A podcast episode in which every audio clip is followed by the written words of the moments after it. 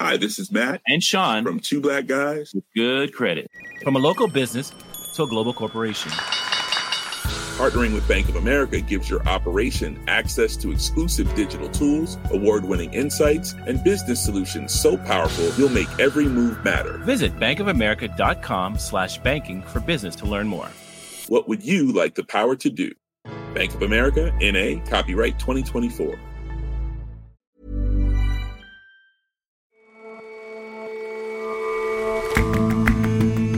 Hello and welcome to The Intelligence on Economist Radio. I'm your host, Jason Palmer. Every weekday, we provide a fresh perspective on the events shaping your world. The World Bank recently blessed Tanzania with classification as a middle income country based on years of reports of strong economic growth. But we pick apart the numbers behind those reports, and there's definitely something that doesn't add up. And the stunning ruins of the Acropolis loom over Athens. Locals are rightly proud of the site. So, when a hotel went up that blocked their view, petitions and lawsuits soon followed. Now, two floors of it have to be lopped off, and other hotels' plans are on hold.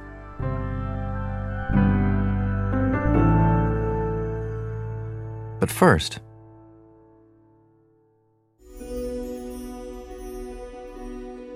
A decade ago, Turkey's Foreign Minister Ahmet Davutoglu used to boast his country was on good terms with everyone. Policy of engagement, less confrontation, less tense attitude, especially in the region. He spoke at the Council on Foreign Relations. We developed a principle. In 2003, we declared zero problems with our neighbors, and we made a huge progress. All that now seems a distant memory. Turkey is growing its international influence, and not always with a light touch. The country has been backing Libya's government in its civil war. Last month, the Turkish defense minister landed in Libya to inspect his troops, and an opposition warlord warned them to get out or else. Turkey prompted an angry statement from Egypt last week by allegedly planning gas exploration in Egyptian waters. And yesterday, Turkish officials railed against an American company for its dealings with ethnic Kurds in neighboring Syria that Turkey believes to be terrorists.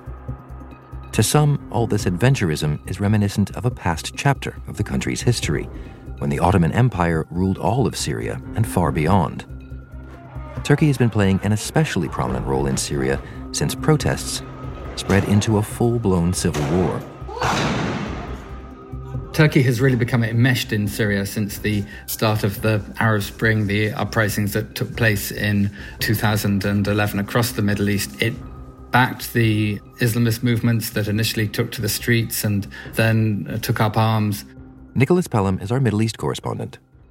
But as those fighters were forced back towards its border, it's really stepped in to try and protect its southern border, stop any more refugees coming into the country, and to provide some sort of safe zone for the proteges. And it, it's also very nervous about the sort of Kurdish statelet that emerged in the northeast of the country. It feels very threatened by the emergence of Kurdish power on its southern borders.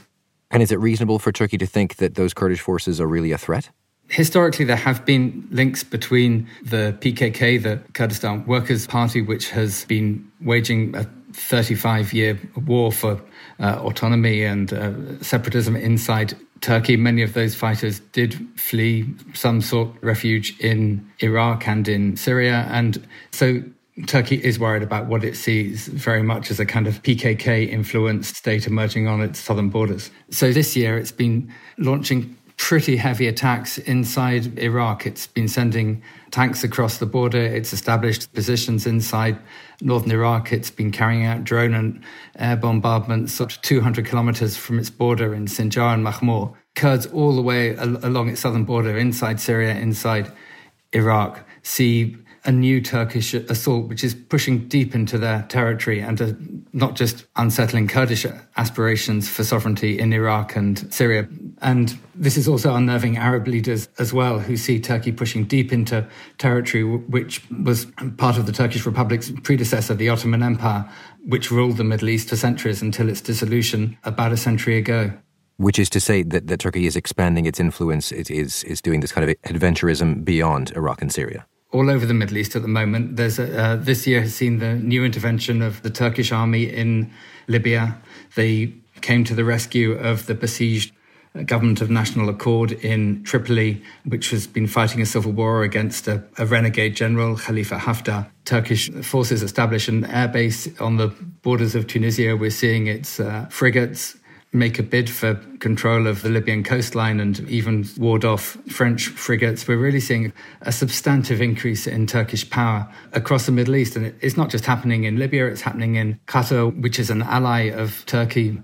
Turkish forces there have tried to help Qatar break its blockade by Saudi Arabia. There are reports of anything from a few hundred to a few thousand Turkish forces that are there. We're seeing more Turkish interest in Yemen civil war. We're seeing interest in a Sudanese port and actually Turkey's largest overseas bases in the Horn of Africa. So really, this is a massive increase in Turkey's spread across the Middle East. And do you believe that the, the, the Ottoman history plays into that? Is, is this a, a return to former glories in some way?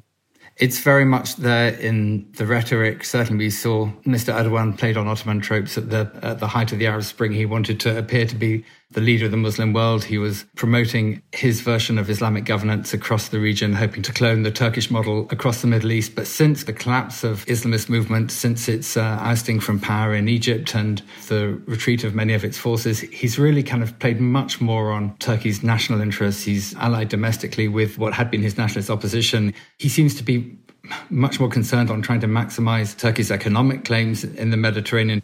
This seems much more about promoting Turkey's national interests than flying its Islamist colors. This is really an exercise in, in hard power and trying to exploit the weakness of others, the retreat of Europe and America from the Middle East, the parlous state of many Arab governments, and try and push Turkey to fill what seems to be, be a vacuum of power across the Middle East.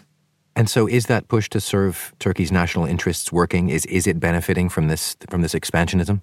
If you're trying to put together a, a balance sheet of a profit loss balance sheet, Turkey has benefited from Qatari investment. Qatar's loans and investments have helped prop up the Turkish lira. It may be that Qatar is also helping to fund part of its military costs in Libya. Turkey is, keen to promote its companies when it comes to the eventual reconstruction of war-torn Libya, which after all is a energy-rich state. And so long term, there may be benefits. His critics at home highlight the cost. It's estimated that Turkish operations in Syria have cost anything up to about $30 billion. And of course, there is the threat that you're going to see a major escalation in the Middle East, which could embroil Turkey. It's not just Turkey which is entering the Middle East in force. It's also Russia, Many Arab states are trying to gain Russian support to push back Turkey, not just Syria, but Egypt and the United Arab Emirates are looking to Russian uh, support in Libya. And you know, Egypt is sending its tanks to the Libyan borders. The UN warned that the risk of a, of a regional war focused on Libya and beyond, that that risk was huge. So this is a massive gamble. And it looks as if the stakes are going to be increasingly high for, for Turkey. Thanks very much for your time, Nicholas. Thank you, Jason. A pleasure as always to be with you. For a lot more views and analysis like this from around the world, subscribe to The Economist. To find the best introductory offer wherever you are, just go to economist.com slash intelligence offer. Hi, this is Janice Torres from Yo Quiero Dinero. From a local business to a global corporation – Partnering with Bank of America gives your operation access to exclusive digital tools, award winning insights, and business solutions so powerful you'll make every move matter. Visit bankofamerica.com slash banking for business to learn more. What would you like the power to do? Bank of America NA, copyright 2024.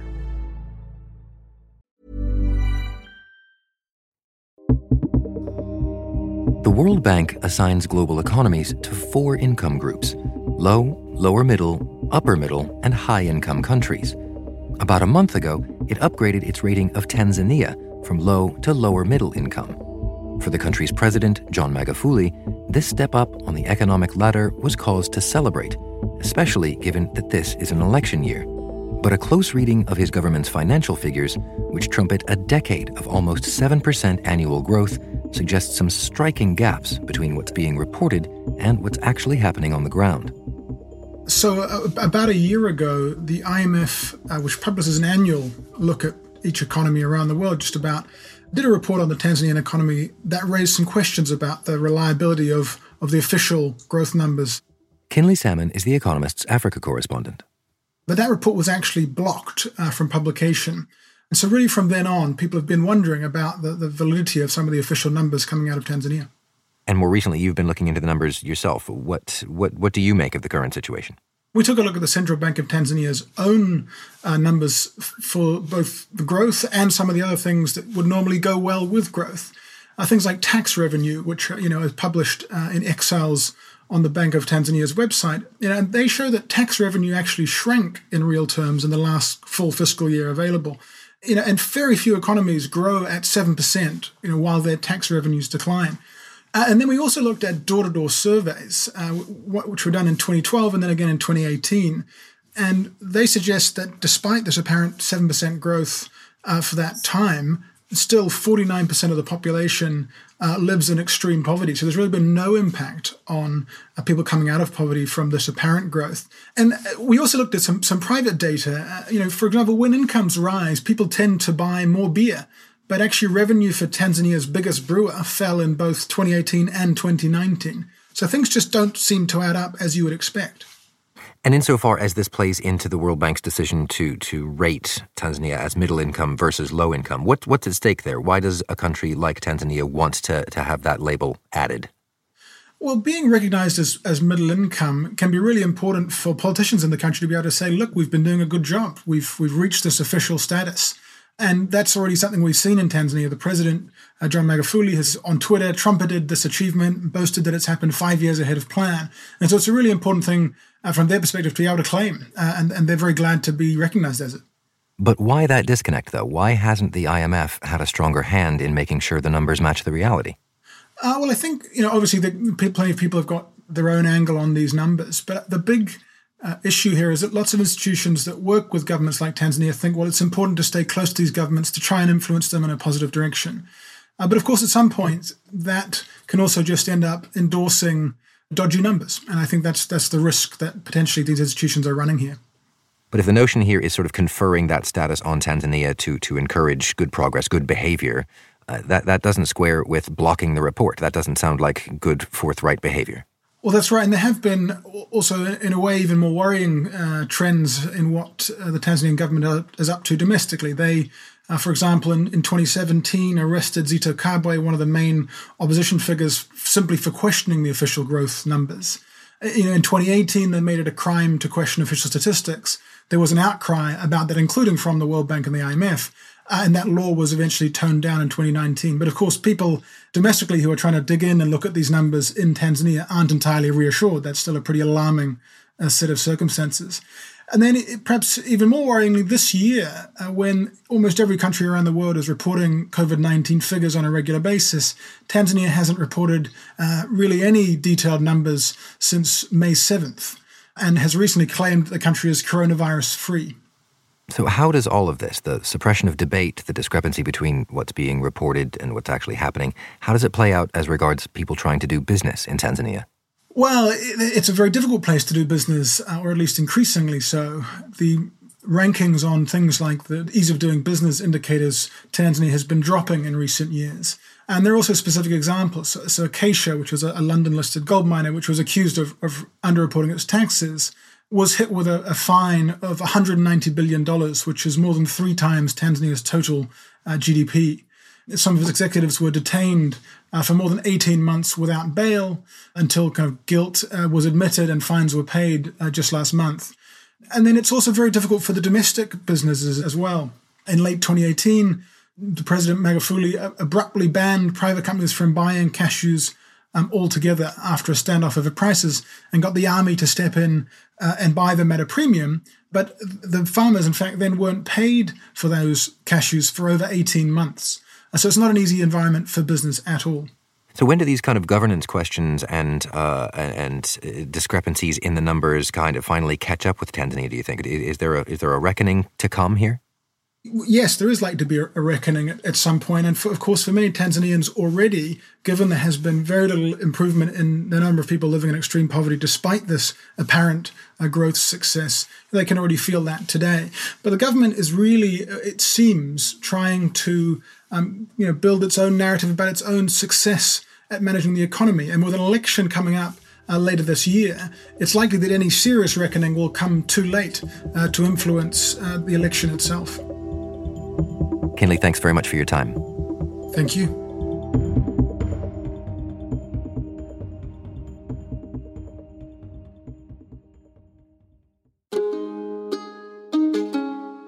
The Acropolis dominates the city of Athens.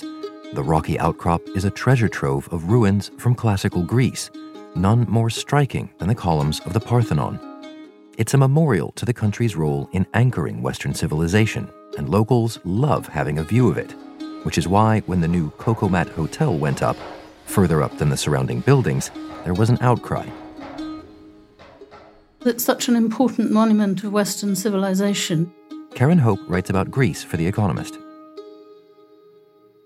People in, who live in Athens, I think, have a sense of possession about it. You can see it from most areas of central and residential Athens, and it sticks out. It's a very obvious set of buildings on a very flat topped hill, and it's really bang in the middle of the city between the sea and the nearest mountain. So tell me about this hotel that's caused such a fuss here. It's a, a, very modern hotel. It sticks out above all the other buildings in the area. I think it's expected to be a bit hipsterish. It's built by a company that makes mattresses, ecological mattresses, and it went up in 2017 and 2018. And you can see it when you're up on the Acropolis. If you see it from somebody's terrace, it can partially or wholly block your view of the Parthenon. It's 37 metres tall in an area which used to be restricted to 21 metres tall, but gradually various buildings have crept in, getting higher and higher. But how did that creep happen? Well, this particular one got an extra two floors through a law that was passed in 2012 allowing hotels to exceed the normal height if they had a proper green terrace. And by that, it was meant a, full scale garden. And you could have a swimming pool as well and a small cafe and it's not quite sure how they got permission. The hotel was never approved by the Central Archaeological Council, which it should have been, but it went up anyway. And I was up there a few nights ago checking out the view and seeing what it was like. And I counted 13 small bushes representing the roof garden. And so that in turn has angered the locals, particularly the ones whose views of the Acropolis are now obstructed, I guess. Yeah, a lot of people signed up as activists to try and stop it. A couple of architects got a petition going, which now has almost 50,000 signatures, and they lobbied the Culture Ministry and the Environment Ministry, and they sued the owners of the hotel. And so, what have the authorities said to all of that? The authorities froze the case for a year, but then finally the Central Archaeological Council got itself together and decided that the building was illegal and the top two floors should be taken down. And after that, the culture minister signed off on that decision. And now it's up to the Municipality of Athens planning department to take it a stage further and order the company to pull down the top two floors. So, if this was going to be the end result, why do you think the hotel was allowed to be built? Um, because I think it seemed that it was possible to do that at the time. This was the middle of the crisis. The Greeks were anxious to, to get more new hotels and more tourists, and blind eyes were turned. If you um, look around the Acropolis on the other side, on the north side, that's where you have the old part of Athens, which is called the Plaka. And that's a lot of small red tiled houses which have been around since basically the 1830s when Greece became an independent state. And so they've been protected ever since then. What's being done to make sure that this kind of thing doesn't happen again?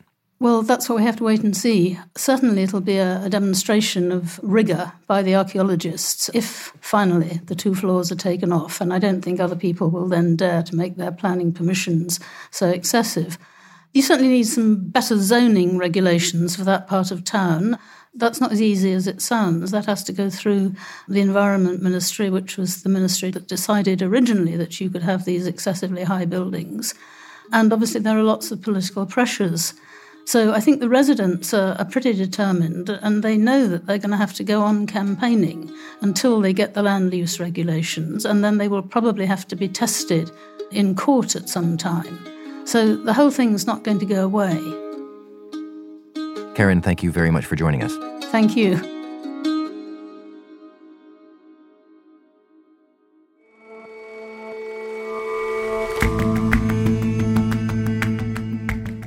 That's all for this episode of The Intelligence. If you like us, give us a rating on Apple Podcasts, and see you back here tomorrow.